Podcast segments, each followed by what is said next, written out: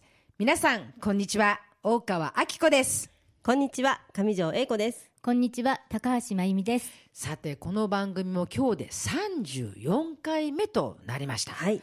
早いですね。はい。本当ですね。4月も始まって、始まりました。1年生だった子がはい。2年生になり、そうですね。小学校だった子が中学生になりと、はいえー本当に時の速さそして時の美しさを感じている毎日です、はい。えー今日はそんな美しいお便りいただいておりますでしょうか？はい。今週もお便りメールをいただいております。ご紹介させていただきます。はいお願いします、はい、えー料理初心者さんより。あっこさん皆さんこんにちは。先日の配信のレンコンコラーゲン煮を作ってみましたアラコラーゲンは先月ちょうど買ったので朝晩飲んでいましたが今回料理に入れるのは初挑戦でしたあっこさんのレシピ通りに作りましたら普段レンコンはあまり食べない主人がシャキシャキ歯ごたえがあって美味しいと食べてくれましたどうやら私の今までのやり方だと柔らかくなりすぎて好きじゃなかったということが分かりました。それならそうと言ってくれればよかったんですが、私はてっきり主人がレンコンが嫌いなんだと思ってました。おかげでこれからレンコンの煮物を毎日食べてくれそうです。ありがとうございました。というお便りです。えー早速やってくれたんですね、はいえーよかったですあれはやはり本当に美味しいですね美味しいです。はい私も。あれから何度も作ってるんですけど、はい、私も作らせていただいて、はいあのやっぱりシャキシャキとした歯ごたえって美味しいですね。美味しいですはい、あのやはりこのレンコン、まあ、シャキシャキ感をいただくというのが一番美味しいいただき方じゃないかなとそうですね。そしてやはり忙しい主婦にはあのやり方ははい簡単で とっても。いいです良かったと思います。はい。えー本当にたくさんの皆さんお便りありがとうございます。これからも簡単レシピたくさんお届けしていきたいと思います。それでは今日もここ松戸ポワロのスタジオよりウーマンの輪が届いていきますよう楽しく頑張っていきましょう。今日は3人のウーマン話をお送りいたします。そろそろ新茶の季節がそこまで来ていますね。はい今回はお茶をテーマにして3人でじっくり話してみたいと思います。はいはい。現在日本で飲まれているお茶と名の付くものは本当に種類が多いですよね。茶葉を使う日本茶、紅茶、中国茶のほか、ハーブを使ったハーブティーや黒豆をいった黒豆茶、椎茸や昆布、メカブなどを使ったものもお茶と呼びますね。はい、そうですね。まずはスタンダードの茶葉を使ったお茶の話をしてみたいと思います。はい私はあの普段コーヒーをちょっと飲めないので、本当にお茶が大好きなので、はいお茶はよく飲みます。アッコさんが一番好きなお茶は何ですか？そうですね。私はちょっと子供っぽいのかな。えーお番茶が一番好きですね。あの英子さんいつものようにこのお番茶の持っている効能や、その持っている力などをご説明お願いいたします。はい。番茶はその製法は煎茶とほぼ同一ですが原料として夏以降に収穫した茶葉時期の栽培に向けて枝を成形した時の茶葉煎茶の製造工程で弾かれた大きな葉などを用いていて煎茶のように若葉ではなく成長した葉を原料とするためタンニンが多めで逆にカフェインは少なめになっています味は淡白でさっぱりとした飲み口ですが少し渋みを含みます。地方によっては原料の収穫時期や製法を変えているところもあります。香ばしい風味を出すために茶葉を空炒りしてほうじ茶として飲まれることも多いようです。また北海道東北地方において番茶とはほうじ茶全般を指すことが多く石川県においての番茶は茶の茎をほうじた棒茶を指します。京番茶も独特の製法によるほうじ茶を指して使用される茶葉は番茶とは限らないそうです。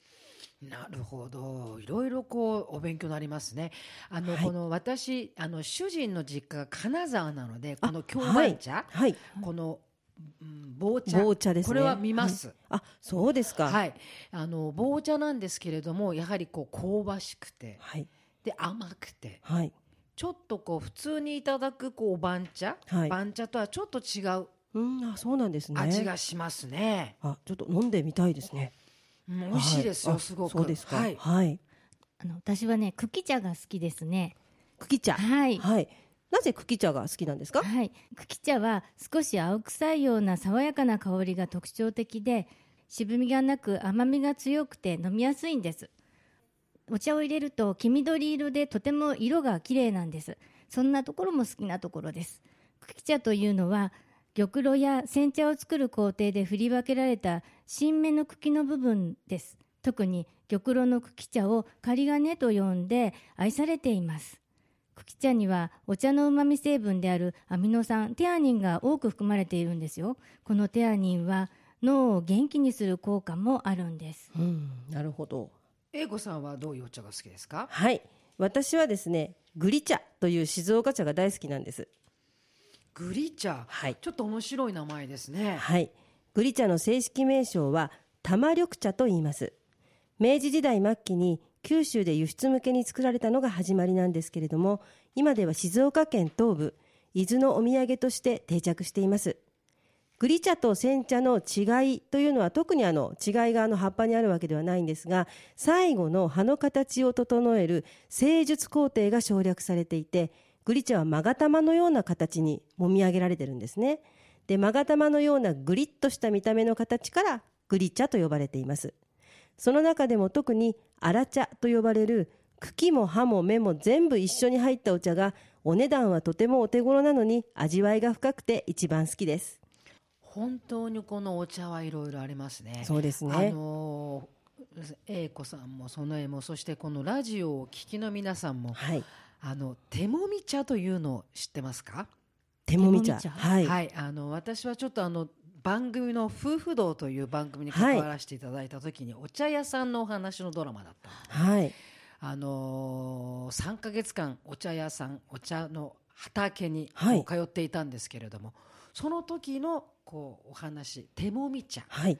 手でこう揉んでいくそのお茶を飲むんですよね。ああ小さいこうなんていうのかなコップというコップなんていうと怒られちゃうかなに葉っぱを入れてはい。お湯をこう入れるんですけど、また普通のお茶の飲み方と違うんですよ。もう直接注いじゃうんですか？そうですそうです。まあまあ急須に入れますけど、ええええ葉っぱがそもそも違うんですね。うん。手もみ茶手で揉んでそのままお茶をいただく正直一番最初にですねこはい。の番組のこの制作発表の時にこの手もみ茶をいただい。て、手もみ茶のこの大臣たちそのあのー達人と言われはい。るこう職人たちが来ていただかせてもらった時に私はとても失礼なことを言言ってしまって「あのお味はどうですか?」って言ったらあの化学調味料の味の素を飲んでいるような味がしますって言言ってしまったんですね。はいその時にその手もみ茶業界のこの会長さんたちがその通りですねって言われた時にあ。本当にそれだけだからアミノ酸あうまみってことですね。すごいっていうことですね。なるほど。お茶の味は正直しませんね。それもたくさんいただかないんですよ。本当に小さいコップはい。に急須入れてくれるんですよ。ガバガバ飲むというイメージは全くないんですねなるほど。でそこでもうそのうまみ成分ぎっしりなんですね。じゃあそ本当にその代わりはい。一度飲んだらやめられない、必ずスタジオにその手もみ茶のあの有名な方が来てそのはいやってくれるんですけど、必ず終わった後にみんなで飲んでたんですね。う。わいいですね。でその時に私はこのお茶の入れ方やお茶のことを教えてもらったんですよ。そうなんもう忘れちゃいましたけどお茶はあ あまりこの熱いお茶お湯あそうですでね入れちゃいけない、はい。で一回湯飲みをこう熱くしてはい。捨てて2番目の時に入れるとかですね、ええそうですよね。そういう勉強もしました。うわ美味しそうですね。でそのお茶畑にずっと入間のお茶畑にずっといたんですけれども、はい。お茶の葉が出た時のお茶を摘んでこの葉っぱをはい。その場でそのお茶屋さんたちが天ぷらにしてくれたんですよ。はい。新芽のところをそのまんまはい。葉っぱを、葉っぱの天ぷらなんか見たことないでしょ？見たことないです。これはが本当に美味しい、うーわ食べてみたいですね。私びっくりしてですね、ええ。その後も家でやるからって言ってもらって帰りましたね本当ですか？一日だったらこの新新鮮な鮮度が保てるって言って袋に1杯ぐらいたくさんもらったんですけど家帰ってやりましたけどうちの旦那も、はい。そしてうちの周りの人たちもびっくり。美味しくて、本当に美味しかった。それはでもその場でしか味わえない味でしょうね。そうですね、はい。でその時にやはりこのお茶の凄さというかお茶の持つ力、はい。なるほどやはり我々日本人の体に心に合っているのがお茶だなっていうのを感じましたね。なるほど。素晴らしいお茶食べてみたいですね。本当ですね、はい。アコは普段紅茶もよく飲んでますよね。そうですね。あの私は先ほども言いましたようにコーヒーを飲まないので、はい。紅茶お茶紅茶は大好きですね。そうですね。いつもコーヒー飲まれてるイメージというか見たことないかもしれないです。ないんです、はいその代わりだから、お茶とか紅茶は何でも好きで飲んでますね。ああそうなんですね。あの紅茶はどちらかというと普通のやつが好きですね。普通のやつですね。普通のやつ、変わったやつじゃなくて、はい。普通のやつがこう一番好きですね、はい、はい、いろんな今フレーバーティーとかもありますけどね。ね。スタンダードが美味しいですね。それが一番好きですね、はい、実は日本茶紅茶中国茶は茶葉が同じで発酵させるかどうかでいろいろなお茶になるんですよね緑茶は発酵はさせず歯を傷つけず酸化しないように乾燥させたものですが紅茶は完全発酵。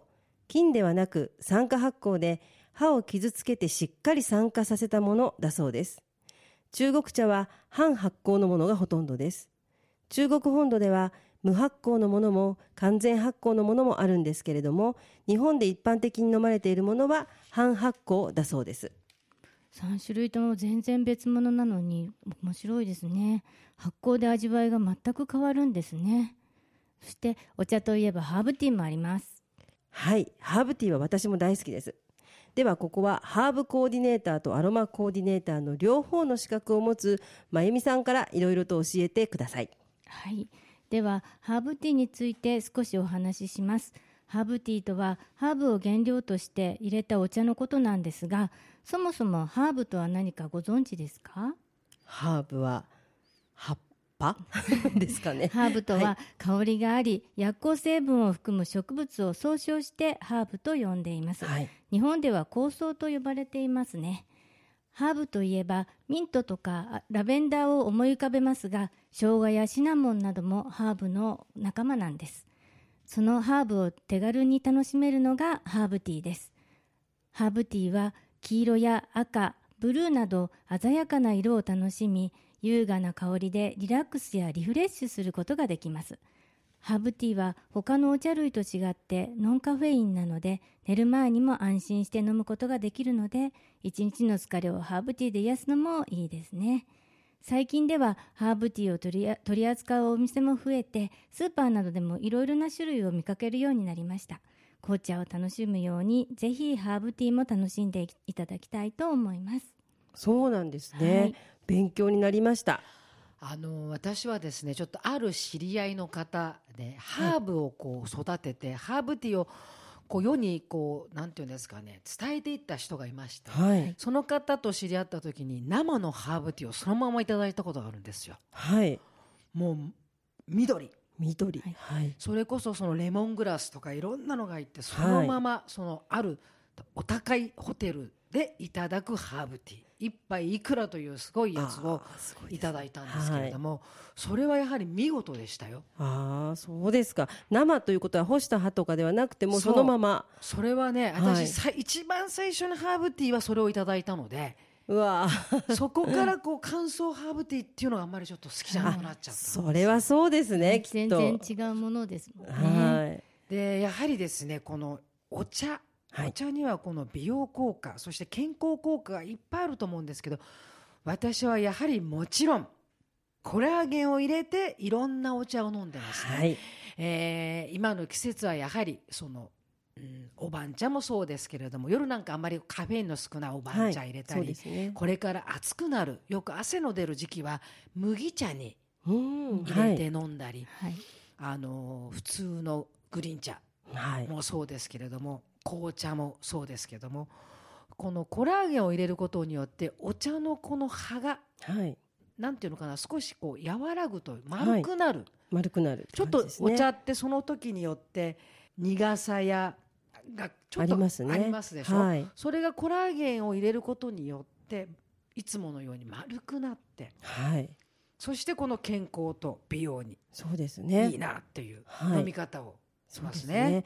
日本茶もそうですし私はハーブティーならローズヒップティーにね、はい。コラーゲンを入れてよく飲みます。ローズヒップティーはあのビタミン C も多いんでね。はい、はい。ローズヒップもハーブの一種で一種です。はい。ビタミン C はレモンの約20倍以上で、はい。自然界にある植物の中では世界一多い含有量なんです、うん。そしてビタミンばかりが注目されていますが実はカルシウムは牛乳の約9倍鉄分はほうれん草の約2倍。ベータカロジンはトマトの約20倍もあるんです。リコピンもトマトより多く含まれています。ビタミン以外の栄養素もとても豊富です。赤ちゃんの柔らかなお肌を保つのに役立っていると言われているアルファリノレン酸にも含まれているんです。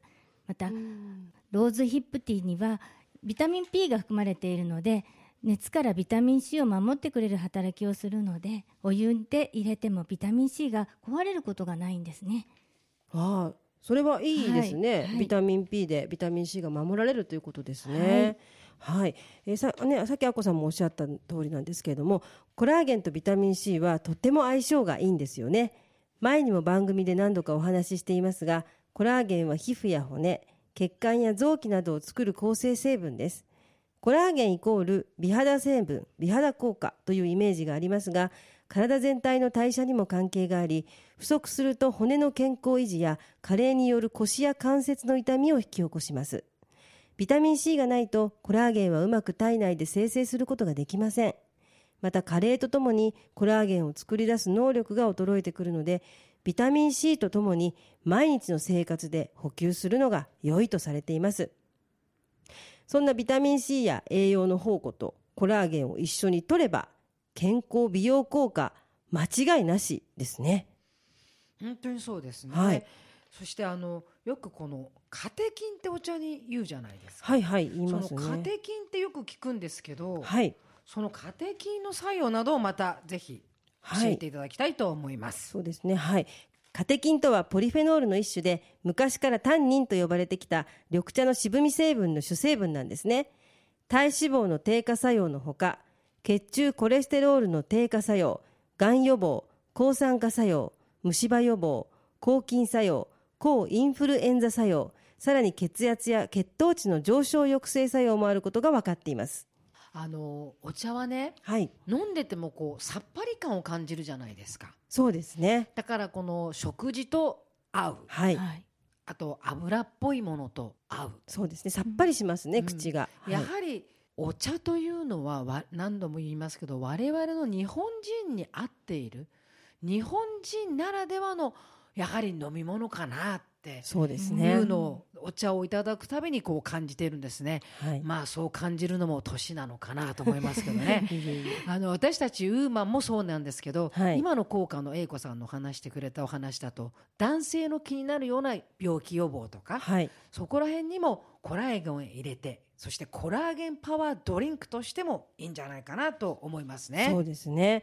そしてアッコさんのお好きな番茶なんですけれども実は番茶が一番血糖値に特化した効果があるそうなんです。えそうなんですか、はい。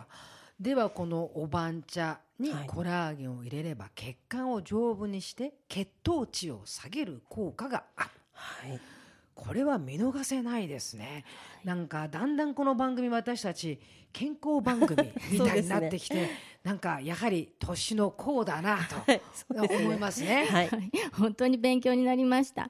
主人にもぜひ積極的に飲ませてみようと思います。お茶は健康にもリラックスタイムにも欠かせない飲み物です。まだまだお茶と呼ばれるものには種類もいっぱいあります。これからもですね、この私たちの日本人に合うお茶、たくさん効能や、そしてそのお茶の風味、色合い、風情などもお届けしていきたいと思います。頑張っているウーマンの皆さん知りたいことや一人で悩んでいることなどお手紙やメールでお寄せください3人でたくさん話していきます主婦は家族のことなどで悩みを一人で抱えているから一人で悩まないでこちらにぜひ送ってくださいね。ラジオポアロ頑張るウーマンでは皆様のご意見ご感想ご質問などお便りをお待ちしております。お便り宛先は郵便番号271-0092千葉県松戸市松戸1306鈴木ビル3階 FM 松戸頑張るウーマン係までお寄せください。またメールアドレスはウーマンアットマーク FM 松戸 .com です。そしてラジオポワロで検索していただければ一番上にラジオポワロ公式ページが出ます。公式ページではこの番組の過去の配信も全部聞くことができますのでぜひお越しください。Facebook ページもあります。ぜひ皆さんいいね押してくださいね。Facebook 以外にもミクシーページ Twitter などもありますのでぜひぜひご意見をお寄せください。番組は毎週日曜日週1回の配信です。ぜひ皆様日曜日は頑張るウーマンの日と覚えていただいてラジオポアロにアクセスしていただけると嬉しいです。一度さらに頑張ってまいりますのでよろしくお願いします。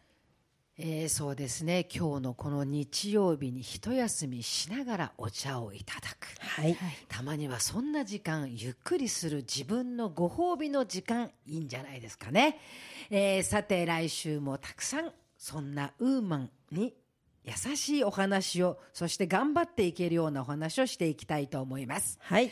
それでは良いお時間になりましたので今日はこれでお別れとさせていただきます。頑張るウーマンへの優しいひらがな。空を見上げて一休み。風に吹かれて安らぐ茶葉の味それでは皆さんまた次回をお楽しみに。あっこえいこまゆみの頑張るウーマンでした。ラジオポアロ。